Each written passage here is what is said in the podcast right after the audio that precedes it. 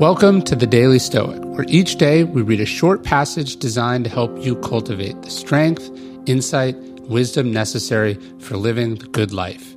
Each one of these passages is based on the 2,000 year old philosophy that has guided some of history's greatest men and women. For more, you can visit us at dailystoic.com. When something breaks, if a close friend had their home broken into, you'd comfort them and tell them that it was only stuff that had been stolen. If your child broke their favorite toy, you'd tell them that these things happen and try to get them to play with something else.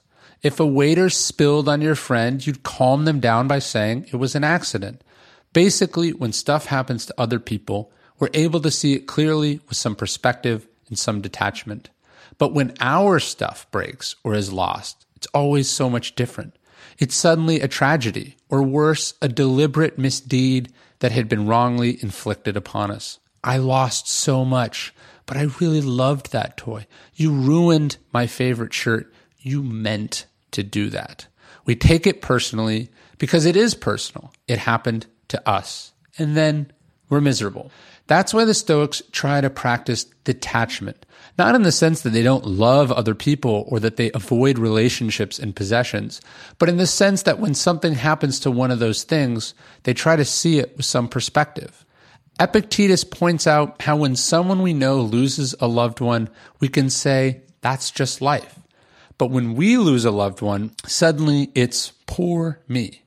And yet it is fundamentally the same event. We've just decided to indulge the more severe judgment, the one that doesn't bring back the person we grieved and only makes us feel terrible. Epictetus's advice when we get upset is to remember how we feel when we hear it has happened to someone else.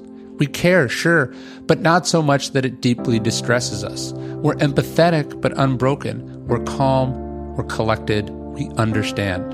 And then we move on. If you're liking this podcast, we would love for you to subscribe.